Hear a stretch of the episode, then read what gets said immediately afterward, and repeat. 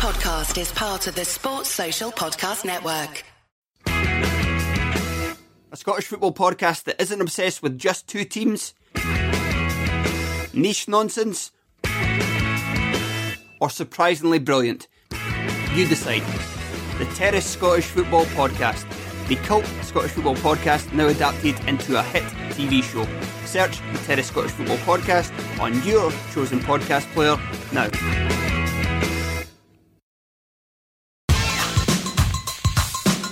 Hello and welcome to the Whistleblowers. Uh, back in lockdown two, uh, but delighted to say we're still going um, remotely, but still going. Uh, Mark Smith, great to have you on. Great to be on, Martin. Lockdown two is well underway. Can rely on you in uh, lockdown. you know what? we? It's all going. Well, it's all going fine until the international break. That's that's the real lockdown. Yeah. Well, that's it. I know it, it- it's uh, it's come around quick this second international break, isn't it? And um, I'm sure. Uh, uh, well, I, I'm sure. Well, it was supposed to be a bit of a rest for some of the players, but I don't think it'll be much of a rest considering the amount of football and the importance of it. But anyway, I, I'm delighted to say we're we're being joined by uh, Mr. Sam Pilger today. Sam, great to have you on. Hello, great to be back, guys. Thanks for having me. My, myself and Mark were trying to work out last time you were on. I, I it was remote. It was remote. I That's think it was. Project Restart. I think we were like five games into the restart. I don't. I think it was last season. I mean, that shows you how Yeah, that's what I mean. That's Yeah, what I mean by the concept of restart. time. it was, yeah, I think about July. Yeah, Mark's right about then. Mark's right. Yeah, There you see go. here that Mark's right. See you for that. Don't validate him, Sam. That's the last thing. We can't, we can't empower him. Um, what you've you been up to, Sam? How are things? I mean, obviously with the, the lockdown taking all football off the table apart from elite football, that's probably uh, that that's not ideal at the minute, is it?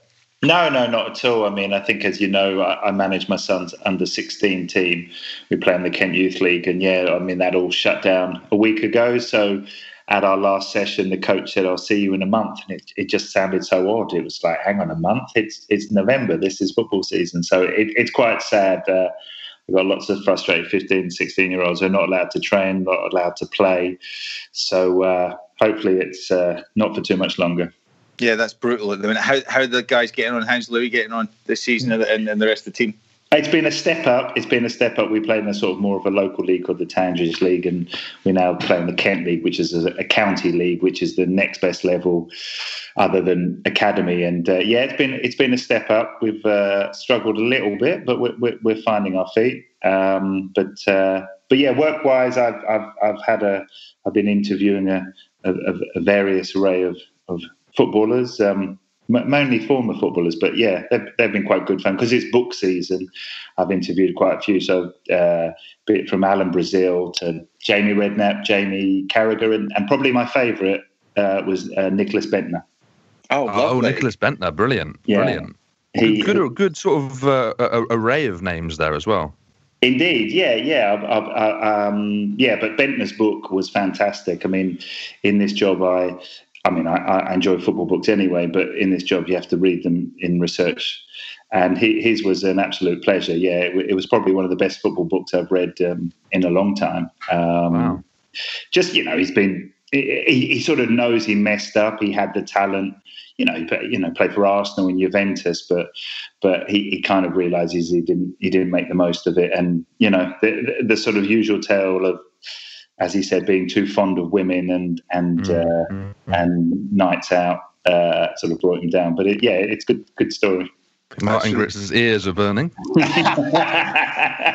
How dare you, Mark? How dare you? Um, more, more, more a case of I spotted a couple of the stories in, you know, when they were doing the promo for that, Sam, and then there was a couple of belters, wasn't that? Him talking about gambling and just kind of general uh, debauched behaviour. But um, you kind of uh, you don't always investigate further because Bendtner is kind of a very divisive character anyway, isn't he? And when you see him in the paper, you're like, oh god, what's this all about? But the, the book did genuinely interest me, so I'm glad to hear you said it's worth picking up because I'll, I'll Yeah, definitely I'll- that'll be a investigate further.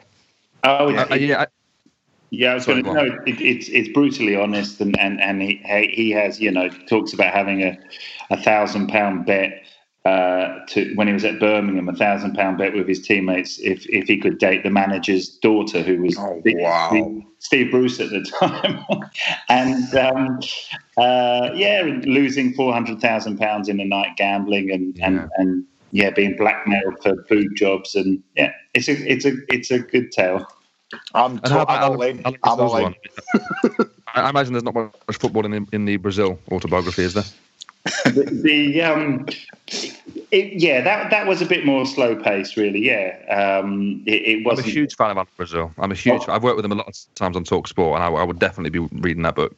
Yeah, yeah, yeah. No, it, he um, well, he retired at 27. You sort of forget. Um, but um, yeah, no, some good football tales of, of when he was a kid wrecking um, Sir Alex Ferguson's front garden once a week in Glasgow. so No, I'd like to read that as well. Yeah, no, that sounds good. Um, uh, well, let's we'll, we'll come on to footy in a second. Mark, what, what have you been up to? Anything interesting? Absolutely nothing. Let's crack on with the show, Grit. well, uh, yeah, that sounds good to me. Well, I, hope you've been watching the footy at the very least, Sam. Uh, since we've had you on, I was I was investigating a little bit into your, your Twitter feed, Sam, and not an awful lot on United over the last last week or so, maybe just before the Everton game. So, um, is is the jury out for you at the minute? Are you kind of uh, sitting on the fence waiting for something to happen, or, or how do you feel about the current situation? Um, I think, I mean, it's just more of the same, isn't it? It's the ups and the downs. I, I think that, you know, uh, beating uh, Leipzig 5 0, who at, the, at that point the, the leaders of the uh, German league, the Bundesliga, and Champions League semi finalists from last year, beating them 5 0, you know, a couple of weeks after losing 6 1 to Tottenham almost says it all, really. So I think, you know, Solskjaer's not that bad. He's not that good, or the team, but somewhere in the middle. And ultimately, that's probably probably not good enough. I mean, I think United are currently 14th, so that really mm. that really says it all. Yeah, yeah. 14. Well, But it's early still, isn't it? Is, is it what are we? Eight games in, seven games in. Yeah. So I remember, I remember having you on, yeah, in, in July sort of time, and we were saying this exact same thing. It, it the, the sort of uh, the the story of them was going from, well, this is the worst team in the world, and then within three days, oh, this is actually maybe the best footballing side in the country. Then it kept this pendulum kept swinging back and forth, and, and I think we all suspected it's probably somewhere near the middle, isn't it? And the the narrative's the same. It hasn't. Nothing's really changed. They look. They can look great against PSG. Then they can look awful against Istanbul. And I've got no idea what United you're going to get. So I wonder, Martin, maybe this is more for you, but wh- what do you see it being? What what is the reason for the inconsistency? Because they've obviously got really good players. So is it a management thing? Is it an individual players thing? What is it? they don't look they just look quite unsettled don't they i don't think a lot of the players the weird thing about them is they don't always look necessarily that happy you know i think there was a there was a spell that perhaps was more marked because when when Rashford and Martial uh, and and well, Fernandes were playing well, that everyone they were all smiles, and you were like, oh, well, this this feels like a Manchester United team of old, you know. And that but with that very short Yeah, yeah, spell, yeah. and then they, they slip back uh, down into the dumps quite quickly. I just think there's a real there's an air about some of the players, and obviously things hanging over them. I mean, Pogba, however that may play in the media, it must be unsettling in the change rooms. That guy should be a club captain, should be a leader for, for the rest of the team. And you know, either he might make make out that it's the way he's been treated, but at the same time, you look at it and go, it's just such a missed opportunity for United to have a player of that caliber and not make Yeah, the most of it. So I would Well, I think Sam, three or four or five players. yeah. Well, I mean, they've got a number of top top players. So I wonder, Sam, do you, do you think? I mean, you said that that Solskjaer isn't that good, isn't that bad. Let's say hypothetically, we take the name that is on the top of everyone's list. We, we take Pochettino and we say, right, you put him in charge. Do you think he gets more out of this current team, and do you think he does it quickly? Oh, good question. Good question. Um, I, I, I don't know. I think I don't know about quickly. I think you, if you judge his record uh, with, with with Tottenham, uh, which was you know obviously reaching a Champions League final, um, you know doing well with Southampton, obviously, which gave him the chance with Tottenham. You know he's a proven Premier League manager. Is Solskjaer that? Yeah, not well, poss- possibly not. Maybe after just a season, season and a half. Um, yeah, I think you know the grass isn't always greener, but I think there's with every. Uh, I think with him not having a job, and and as you said, you know, can he do it quickly? He could be, you know, he could be there the next um, the next day or so. I mean, I know that he had a chance. He spoke to Barcelona at the end of uh, at, at the end of last year, but wasn't wasn't so keen. He want he wants another go at the Premier League. Uh, he's interested in United. I mean, I wouldn't say he's waiting for United because if something else comes along, he'll he'll take that. But he's certainly that would be the one he he would want uh, Pochettino. Um, and um, I mean, you, would say he got a lot out of Tottenham. He could probably get something more out of. Uh, he, he he has a more defined way of playing, more of a structure. Solskjaer doesn't know his best team, doesn't know his best formation, um, keeps going in and out. Um, I think. I mean, I think. I mean, Martin sort of talked about it. I mean, the I think with United this season, the momentum was lost from the summer. Well, I mean, you, last season, I mean, you say summer, but that was last season, obviously, Project Restart, finishing third, um, coming back into it. There was, uh, you know, adding to the squad, and they they they bought five players, but none of the five players are, are starters. None of you know, it, Telles, who's behind Shaw, although he might get more of a chance now. Van der Beek hasn't really had much of a chance. Pellistri uh, to uh, the kid from Italy, um, Diallo, um, and um, Cavani. None of them walk straight into the team and make it better. So it's sort of dressing up the squad, and I think they've uh, they've missed that. And you know, I mean, I know everybody got bored about Jadon Sancho, and I can understand United not paying 120 million pounds in a in a, or euros in a in a pandemic when they're losing money and stadiums are empty. But that would have given, I think, the, the oomph and the, kept the momentum going. Or even not just Sancho, another player who's going to walk into the squad. But they bought five yeah. players and none of them are starting. Yeah, I think they needed two or three starters and, and another two squad players, didn't they, at the start of that, that window? It never quite happened.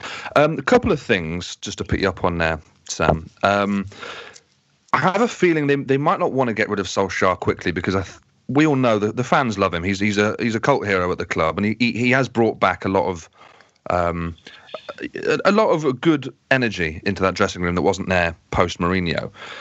But isn't there a, a, way of doing this quite well so everyone wins? In, in that you could just move Ollie upstairs and put him in that director of football role. He's the sort of person, he loves the club. He's really energetic and enthusiastic about the club. He could attract new players. And crucially, he understands the ethos of, of the club. He understands the sort of players to bring in and the sort of sort of football they want to play.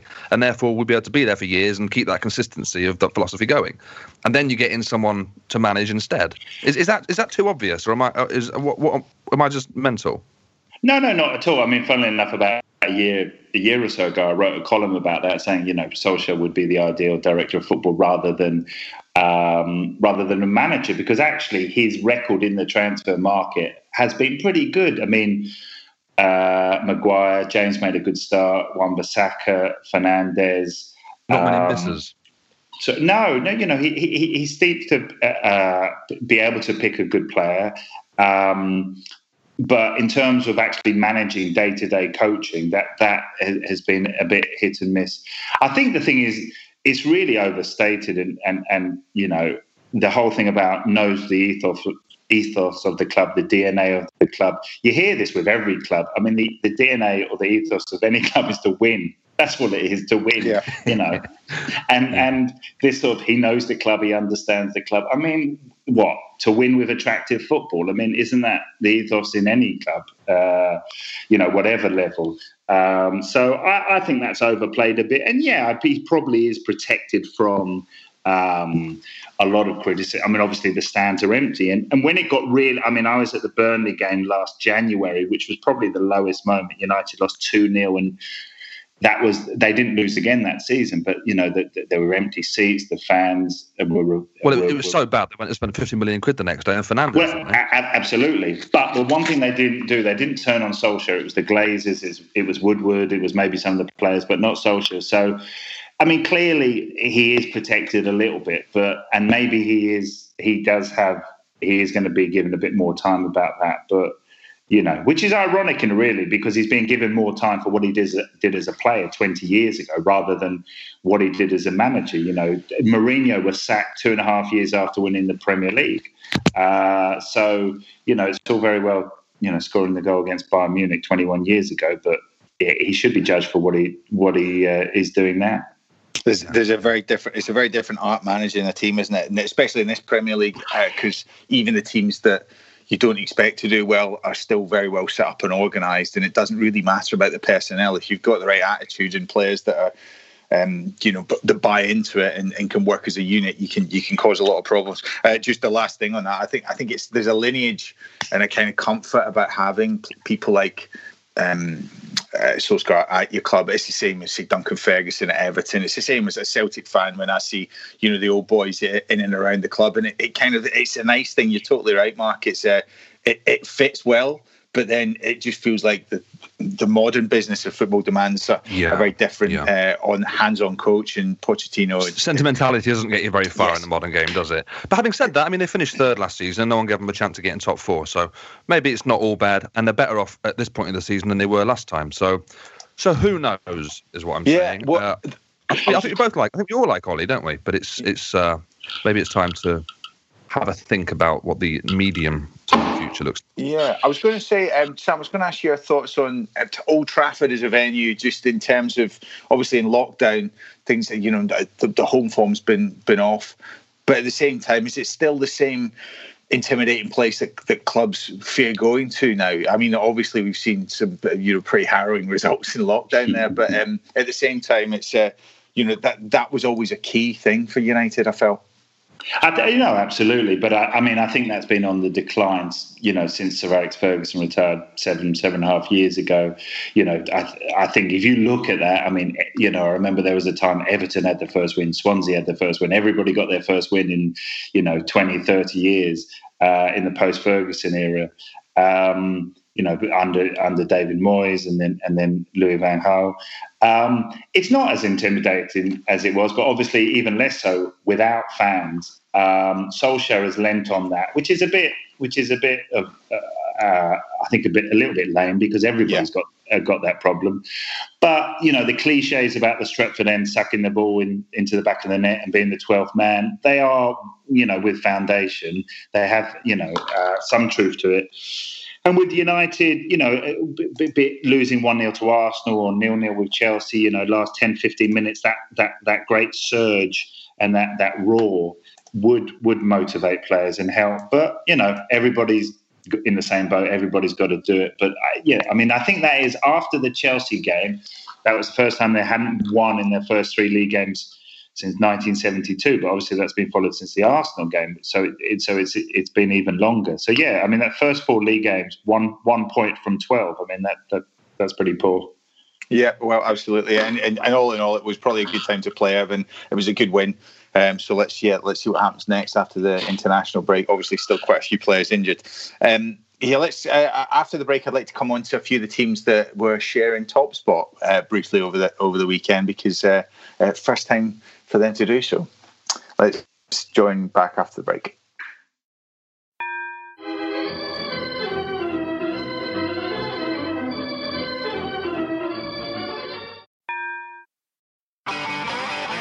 If you want an e-bike that doesn't look like it's made for the shopping precinct, something that's less Mr. Bean and more Steve McQueen,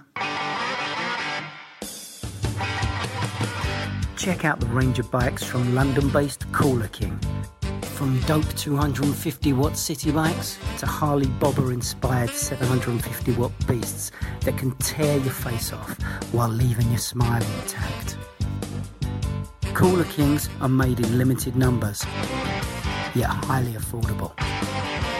Check them out now on the web at cooler.bike or find them on Instagram with hashtag CoolerKingBike cooler.bike.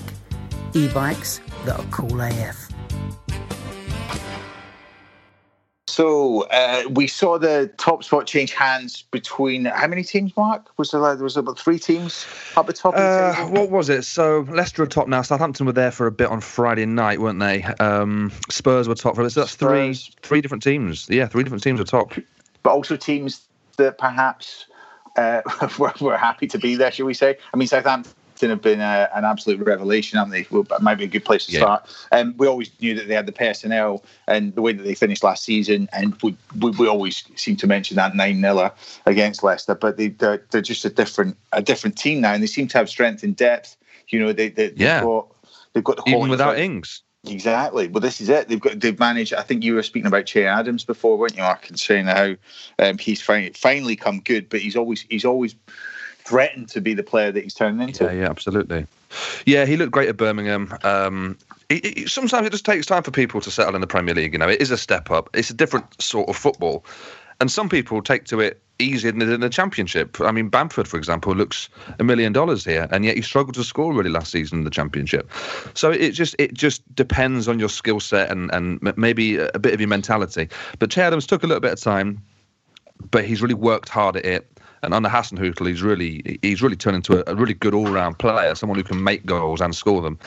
And I thought, well, you know, with Ings not being there, maybe he, he might struggle. Maybe he'll get found out a little bit. And actually, it's the opposite. He, he looked brilliant. He led the line really well. He occupies defenders really well. He's mobile. He's a, he drops in. He can link play really well. He's a great finisher. He's really got. He's pretty much got everything you could want as a Premier League striker. So I was, I was pleased to see him uh, score and have a just all-round good game. But yeah, Southampton look. Uh, yeah, they look good. They look really good. They we did say end, end of last season they, they could be a team to potentially go and break the top six. I'm not sure they will do that, but I think they'll come close. Yeah, absolutely. Sam, uh, have you been able to watch much of them this season? Yeah, no, absolutely. I think, as Mark said, I mean, Ings is such a, a, a great um, uh, focus for them up front. I mean, and, and, and it's fantastic after his his injury problems, and, and he was out for a long time. You know, uh, they took a, a, a, bet on him. I know a few clubs sort of looked at him in Crystal Palace, but he, uh, you know, I mean, he's scoring for England as well. I mean, he's guaranteeing them 20 goals. So their comeback from the 9 0 defeat to, to Leicester is, is, has been has been fantastic and shows shows what you can do. Yeah, absolutely. Uh, Ward Prowse as well popping up. I mean, he's been consistently good for quite a few years now, hasn't he? But he's, he's, this could be an opportunity for him to kind of cement him, himself in some sort of not just his, with his free kicks, but his assists, his general play. He, he, seems to be the sort of player that that can lead them and also push on for England. Yeah, yeah no, he's, he's, just withdrawn today, isn't he? He's just withdrawn oh, from the England joking. squad today. Yeah, injured. Yeah, yeah, yeah. I'm not sure how bad it is, but um, yeah, I mean, it's sod's law, isn't it? As soon as he starts really, I mean, looking like the best centre midfielder in the country, he's, he's pulled out with an injury. Uh, have you seen much of him, Sam? What, what do you what do you make of him? of Ward Prowse? Yeah. Yeah, no, I mean, I mean, Martin touched on his his, his set pieces. Uh, it's mm. fantastic. Very, very, a lot of composure, very calm on the ball, um, and he's the sort of sort of guy that that was was talked up as a as a youngster and, and started well and then faded a little bit, and you know has got the talent, and and he's uh, he's coming back, um, and he's um, you know really really established himself both with Southampton and England. Well, um, let's yeah, let's just touch on Leicester as well because I mean they've got the best record after eight games. You know, they won six, uh, and Vardy, the, the the player that he's always has been. If not, he's he's turned into a fine vintage, isn't he, Mark? Yeah, he's better. He's better than he was three years ago, four years ago, mm. five years ago. He just seems to be. He saves his energy now. He doesn't just run around. He saves his energy for playing off the last man between the posts. So dangerous. You can't switch off when he's around. Um, he's just he's just a wily fox, and also he's one of the best finishers we've got. You know, I, I think it's helped him that he's he's stopped playing for England because I think it's it's taken any focus he might have had elsewhere and let him just you know concentrate on Leicester and it's really worked out well for him. The, the, the the game for Leicester this weekend. I mean, they've been brilliant away from home, and I just thought, you know, well, this home game, home to Wolves, can they? It's a tough game. What can they do with this? And they ended up just looking really good again, and and. Wolves are a solid side, and yet a home game against them, they, they just looked outstanding. We've seen what they're like away. We've seen them go to Man City and score five, go to Leeds and score four. We know what they can do there on the break. But at home, it's a different story, and they really came through that test. Yeah, and I, I, as a club, I mean, off the pitch as well, the, the business that they've done that hasn't really affected them. I mean, like Chilwell going, obviously Maguire before Sam. I mean, like it, it seems like a really well run club at the minute. And Brendan Rodgers, uh, whatever people's thoughts of him at, at Liverpool and, and kind of not quite getting that across the line, he certainly went up to Scotland and and his playing style basically just turned Celtic into an extension of that. Um, whether it, it's it's obviously a lot easier to win things in Scotland. It's still playing with that ethos. Um, what do you make of Rodgers, and, and do you do you think this is just good fit for him, or would this be another stepping stone? Do you think for him to look on to, to a bigger job? Oh, I mean, he's hugely ambitious. So, I, I mean, Leicester are doing fantastically, and obviously, a, a, a, I mean, you wouldn't call them a big club, a medium-sized club, but yeah, it's certainly a stepping stone. I think he wants another crack at a team that can can win the Premier League. He came so close with Liverpool in 2014.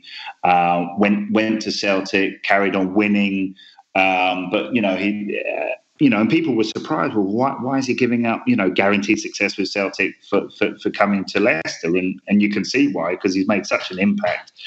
Um, and he, he, this is, I see Leicester as almost his audition for another top six job. And I think he's, he's passing it with flying colours. Um, and you know, there were, you know, I think there was a column in the Athletic a week ago or so saying, "Look, it will never happen, but he'd be a great fit for, for Manchester United." Uh, I think there was talk of Arsenal um, a year or two ago. I think you know if he continues with I mean, there is, there is a bit of a stigma around him, obviously, with with with, uh, with, Liverpool and not quite making it, and then people see the success at Celtic as, as a bit as a bit cheap, you know, in a way. Yeah. But but I think but I think you know what what he's done at Leicester, you would have to have a serious look at him, you know, if you were Tottenham. Arsenal next time they have a vacancy. Even United probably won't get United because of the Liverpool uh, pass, which which seems a bit silly. Um, you know, Chelsea, obviously, he was at Chelsea as a, as a young coach. Um, you know, obviously more qualified than, than Lampard. But but yeah, I mean, I, I, think I think if he continues this, he he, really, he probably will get another top six job. Yeah, you could almost see him on the continent as well, couldn't you? Uh, Mark, sorry, Karen. Uh, no, go on, Chris. I was just saying that he seems like the kind of manager that would be ambitious enough to take on a European job if it came along. You know, something. Definitely. Um, yeah. Definitely, because I think I think he, he struggles with one thing here, and, and the one thing he struggles with is that there's a perception. I'm not saying this. Look, I'm not saying this, but there's a perception that he's a bit of a wally. That's all I'm saying. I think that, that that that plays against him. It does. It's like you know he, he he's he's a bit of an Alan Partridge type figure, isn't he? If he was not English, or if, if he was not from uh, around these parts, we would we would not know if he was a Partridge type character, would we? But we do, and we recognise that sort of person. So I, I think it was really the um, wasn't it the Liverpool the yes. Liverpool uh, uh, uh, documentary series on Channel Five. I can't remember what it was called now. And there was that massive uh, picture portrait. of him on his yeah. wall, portrait on his wall, things like that. And yeah, I, I remember him explaining it that oh, you know, um, a um, who was he, Reading or, or I can't remember one of his former clubs, Swansea fans consortium gave it to him or something. But yeah, it looked a bit it looked a bit hero worship of himself. There were a few lines in that as well, but yeah, I think that was a while ago. He, he probably deserves to get past he's, that. He's a young he's a young man. Yeah, yeah. I've got I've got no problem really with it. And I'm not hey Sam, I'm not saying he's a wally. I'm just saying there is a perception out there you'd, where you'd, people think he might be. You'd like him to veer away from being a Pardew. You want him to stay in the kind of realms of respectability. He is manager, so close to Pardew. He's so he's close. so close to Pardew. It's on a knife edge, isn't it? Um, it is. It is. Right. Well, let's let's have a, a, a look at the other teams. So, um, obviously, the Liverpool Man City game. I mean, that was two tired teams, wasn't it? I mean, it's reared the conversation about five subs coming up again, and, and those two managers particularly were, were at, the, at the focal point of that. Sam, how, uh, how did you feel about the five subs being used last season? Do you think it's something that, that is, is common sense or will kind of disrupt the flow of a game? Well, I mean, there's there, there's a divide, isn't it? Obviously, the bigger clubs with with with bigger squads want want the five subs, and I think that you know the smaller teams like the fact that that you know um, although United rode it out, you know if you get back from Turkey the 48 hours before, you think look we've got a chance here, and players will will tire. Um, I think, I mean, I think it's one of these. You need the 14 team majority in the Premier League, so I'm not sure. I'm not sure they'll they'll get it really. So uh-huh. uh, I think they got it, you know, in the unique times of Project Restart. But they thought, well, okay, look, no, you're not having it anymore. So I, am not sure whether it will come back. And I, I, you know, I find the moaning of people like you know Klopp and Pep and Solskjaer with huge big squads, you know, a bit bit tiresome. Really, get on with it. Yeah. yeah also, we're using the, the Man City Liverpool game as a as an example of needing five subs each. They only made three subs between them in the whole game. Liverpool made two, Man City made one. So it's not like they both made three subs and were straining. They, Yeah. they didn't use all their subs. So what, what what good is having five, you know, four extra subs to Man City they could have used? All right, well they Ma- could have used two extra. They didn't do it. I think you both make Maybe- excellent points. maybe you. I was going to say maybe you could do what what what you do in grassroots junior football, which is the good old roll on, roll off subs. So you know you can come back on. And ru- rush keepers. Bring them on for penalties. Bring them on for penalties. Yeah, that's it. Why not? Why not? Um, yeah, well, I, I mean, as you said, Sam, I think that there's a threshold that that that many teams have to be involved. I think you're right. It's match management. A lot of the pieces I saw from journalists today were exactly the echoing the sentiment of both of you and scoffing at the idea of Man City and Liverpool just not dip, dipping deeper into their squads and, and giving Yeah. people a chance. Just you know, but as we've seen, it certainly affected. I mean, it, it's interesting this season, isn't it? Because I mean, obviously, th- there are other teams emerging around them. You, you had these dynasties during the nineties and and two thousands. I thought that there was ever only going to be two or three teams up, up at the top fighting for it, but now you've got these other teams that are all the kind of pretenders to the throne that we're talking about. I mean, we'll go down the table and let's talk about Villa. I mean, Villa's performance at Arsenal, Mark. I mean, did you watch the game? Oh, uh, yeah, I watched the game. I, I love watching Aston Villa. Um, I love watching them last season. I'm, I'm a huge fan of Jack Grealish. Have been for years. Been talking about on the podcast for as long as I can remember. Um, and he was great last season. You know, he was the talisman. He he didn't single-handedly keep them up, but he certainly was. They wouldn't have said that without him. No chance. This season, they've surrounded him with more quality. Douglas Luiz looks more settled, so they've got more of a, a, good unit in the midfield. John McGinn's fully fit and playing fantastically well. But then taking on the creative burden, he's got Ross Barkley, he's got Watkins, he's got Trezeguet. He looks like the best player in the league at the minute, Jack Grealish. Surrounded with these excellent players, he looks like he can do whatever he wants on a pitch. And we talked about this the other week when they were, uh, I think they were 4 0 down. At, was it Leeds? So many games at the minute. They, were- they were getting hammered Yeah, that's right. and and he was still taking the ball in, in, in tight areas, still wanting the ball, demanding the ball, never hiding at any point, even 4 0 down. And that's great. That's that's that's to be admired. But when you see him one, two nil up at Arsenal and he's just completely dictating the show, he's, he's he, he is he's one of the best footballers we've produced for a long time. And I, I rate him so highly that I'd be disappointed but not surprised if he doesn't get into the England side. But for me, he he'd be one of the first names on that list. Do you not feel though sorry just to stick on with mark on this one do you not feel the mark that he- it's because he's at villa and he is the focal point very very often with these players you take them out of that like a Letitia i know that his energy and his quality should shine through in any team but because he's the focal point of villa and people are, are reliant on him giving the ball and he has that confidence is, isn't that hard for him to do at england level Well, yes, I, I completely get what you're saying. I, I, I do buy that. But at the same time, in the one game he started for England, he completely bossed it. The question you've got to ask yourself is Is Jack Grealish good enough to build your team around? And if you think he is, then do it. And if you don't, then don't. And he'll probably come off the bench instead. But I think he is good enough. In fact, I'll go as far as saying this, Sam and Martin. If you put Jack Grealish in any team in world football, and I'm talking Barcelona, Real Madrid, Man City, Liverpool, anywhere, any team in the world, he would play his way into that starting team within a couple of months of being there, and he'd be their talisman. I think he's that that good. And that's a big shout. I appreciate you appreciate heard that. it here first you heard it here first sam uh, uh, what are your thoughts on grealish Oh, I, I- I mean, I love him. I think he's a fantastic player to, to, to watch. You know, the way he schemes away, schemes around the box, the way he always seems to make time for himself. You know, the best players always seem to slow the game down to their pace, and, and he seems to do that while he's sort of looking for a ball to play through. Um, and um, you know, I mean, during the summer, I wrote a col- column saying, "Look, it looks like he's going to be trapped at Aston Villa. I mean, he wanted to leave, he wanted to go, but it looks like it's worked out brilliantly for him because, you know, I think trap sounds are probably a bit unfair now. He's having the time of his life playing for his boyhood Hostage. club. Yeah, and enjoying It's it. not Stockholm syndrome. He's he's loving his hostage, hostages, hostage You know. takers. And, and it, it's worked out brilliantly for him.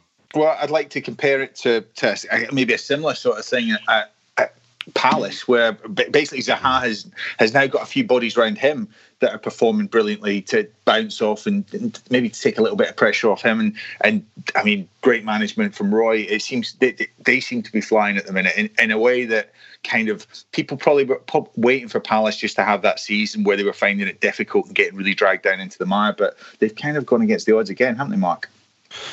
Yeah, they have. Um, they're a difficult one to read, aren't they, Palace? And and you're right about Zaha and uh, Grealish comparison. I think I think that's probably a fair one. However, I think the difference between the two is Villa feel like they've got a higher ceiling than Palace. Um, I wouldn't be surprised if Villa finished top six, top seven. I mean, I don't think they will, but I wouldn't be surprised. Whereas Palace, I'd be absolutely flabbergasted if they did. Yes, they brought in more players to take the burden off Zaha. Eze looks looks great. Yeah. Batshuayi a good signing for depth. Uh, we know what Ayew's qualities are.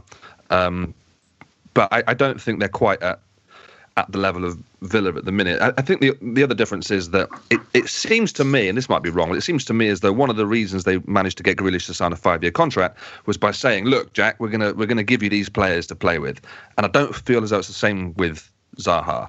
I feel like it's been a happy coincidence with Zaha, and I think he still probably will move.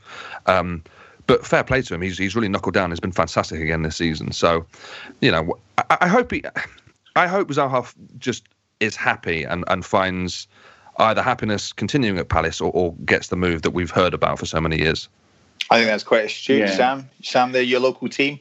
Yeah, no, they're just just around the corner, and sometimes in the, the local coffee shops, I'll be there, and I see uh, Joel Ward turn up with the, the morning order of uh, flat whites and lattes to take into the training plan. So, uh, um, but yeah, no, Zaha. I mean, he's desperate to get away. There's no doubt about that. He wanted to go not this summer, but last summer as well. So he, Palace are getting two more seasons out of him, um, and and it's simply because no one will pay pay um, pay what Palace want. Really, he signed a long contract. He's on about a, over a hundred thousand pounds a week, and and he just hasn't been able to, because of that. Uh, Palace had priced him out out of a move. Um, but why won't people pay the money though, Sam? I just think because uh, well. Because I think there are doubts about him. I mean, he's been in, in, in the Premier League now for the last six, seven years. He's a very, he's an exceptional player, a brilliant player. But I, I think, you know, Arsenal had a decision last year with Pepe or Zaha and they put their money, you know, they put 70 million into Pepe. Probably, probably would have been better served spending on Zaha. There is that, there is that doubt. Maybe it's, you know, it's the inverted snobbery about English players that they, that, that you know, that they're not not sure about them, and there is a tax on English yeah. players too. Um, How old is he? Zaha's coming. I think he's turned 28. His next birthday. He's 28 now, so he's about three years older than Grealish. Yeah. Uh, he's just taken so, so on. Maybe you're looking at Zaha maybe you're looking at Zaha and you're thinking, well, he's a player that does rely on physical attributes as well, pace and whatnot. And maybe that once he starts to lose half a yard, maybe you know his his value plummets. There is no sell-on fee. Well, so I mean, maybe that's something. I mean, you ask about the doubts as well. I mean, obviously he did get the big move to Manchester United. Uh, when was that? 2013, so seven years ago. Yeah, yeah, yeah. Wasn't treated fairly. Didn't start a single Premier League game. Was treated appallingly. I mean, obviously he was signed by Sir Alex Ferguson, his last signing, and then he turns up and there's David Moyes is there, and Ferguson's retired. Never got a fair crack at it. Um, and I think he could have been a sensational player for United. That was a huge, huge loss. United as well still have 25% sell on clause as well. So that's why Palace have been reluctant to sell too, because they have to give 25% to, to United. So they don't get the full amount. Um, so I, I think, think that, United should have signed him again, you know. I, I think that would have yeah, been a great signing. 25% discount on him. Yeah. No, they would have, absolutely. I mean, I think that you was get a player who's uh, who's proven. I think that was floated. It was floated when they realised Sanchez, uh, not Sanchez, Sancho wasn't going to happen. That was floated, Zaha. But um, Solskjaer had him as a player on loan at Cardiff. When he was at United, he went on, on loan to Cardiff when Solskjaer was the manager, and he didn't cover himself in glory there, Zaha. I think he felt it as a demotion and didn't play that well. So I don't think Solskjaer has happy memories of that. But I think he should have. I think yeah, it, it was certainly would have improved uh, this United squad. Zahara's taken on a new agent as well in in Jay Z. Um, Roc Nation. At Roc wow. Nation, yeah, yeah, which is so. You know, I don't think Jay Z personally. I think he's a you know good, great calling card. I don't think Jay Z is wanted Zaha for his performance against you know Southampton last season or something. But um, but you know they got Marcus Rashford too, so he he did take the, the, yeah yeah yeah. But, uh, they, he had he took on Pini Zahavi for the summer to get him the move, and it didn't happen. so he, he, he parted ways with him and, and has gone to, to Roc Nation. Uh, so he's he's still desperate for a move. Yeah, I mean, um, he, he he he wants to play in the Champions League. He wants to prove himself at a top six club after his United experience. I think he deserves it. So you know, I mean, I enjoy watching him at Palace, but you know, I think he does deserve it as he's proven this season. I often compare myself uh, to Zaha. Uh, that um, that that Ferguson story, Sam, when I signed for Macclesfield, and Paul Ince was the manager, and he signed me, and then he left for MK Dons in the summer straight away. So I, oh. me and Wilf for just you know kindred spirits. Kindred spirits. Who, replaced Paul Ince? Who? who... Uh, luckily, it was Ian. Bro- well, it was Ian Brightwell, but he did let, he did come in and go kind of.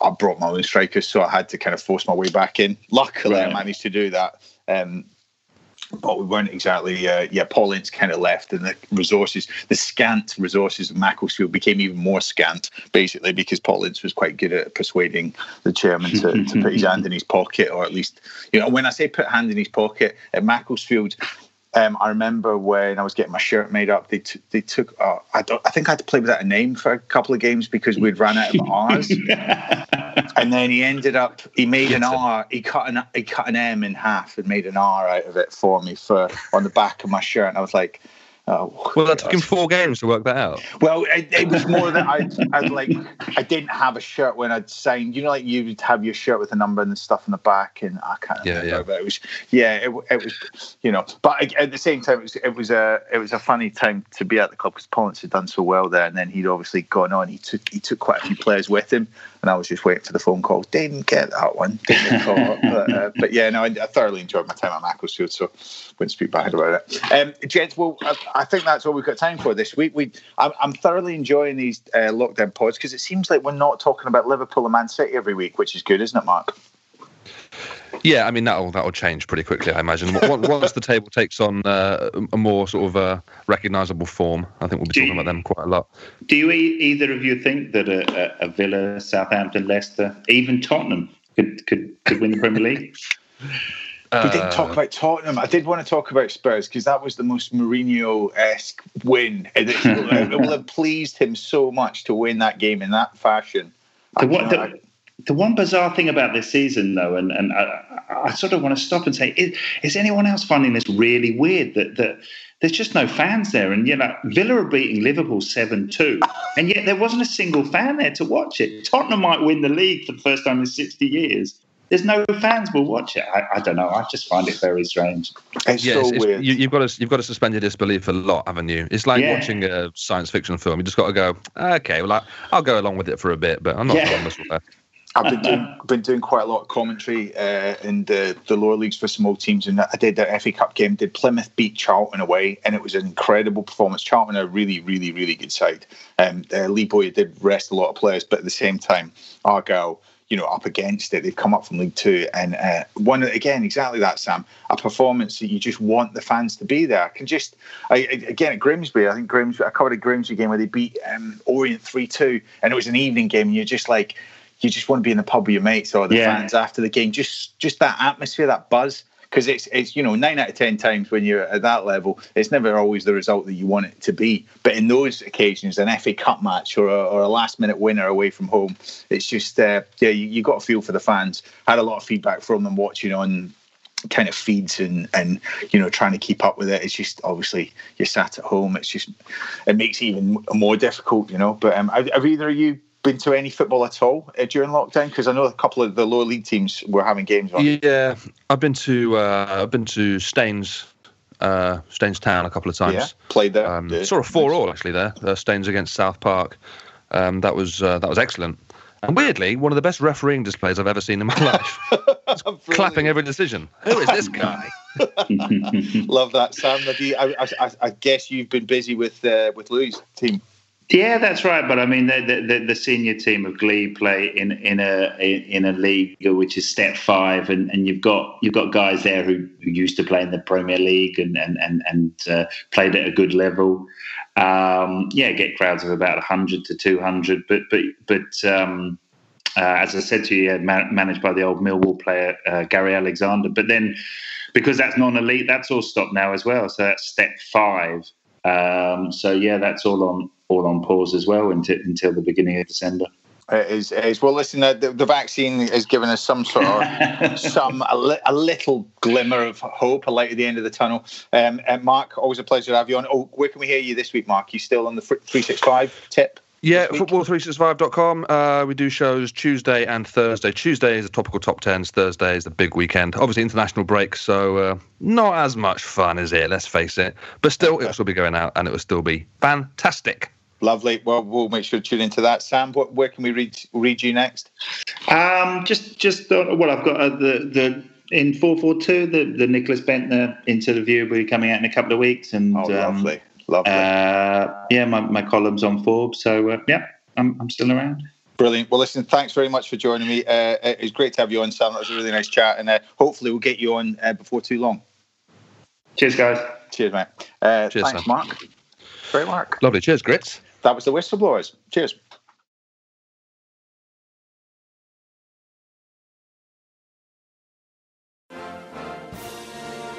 Wasn't that a great podcast? Now, if you've got 90 seconds spare in your day, come and listen to ours. It's called What Has He Said Now? and is available wherever you got this podcast. You're going to lose a number of people to the flu.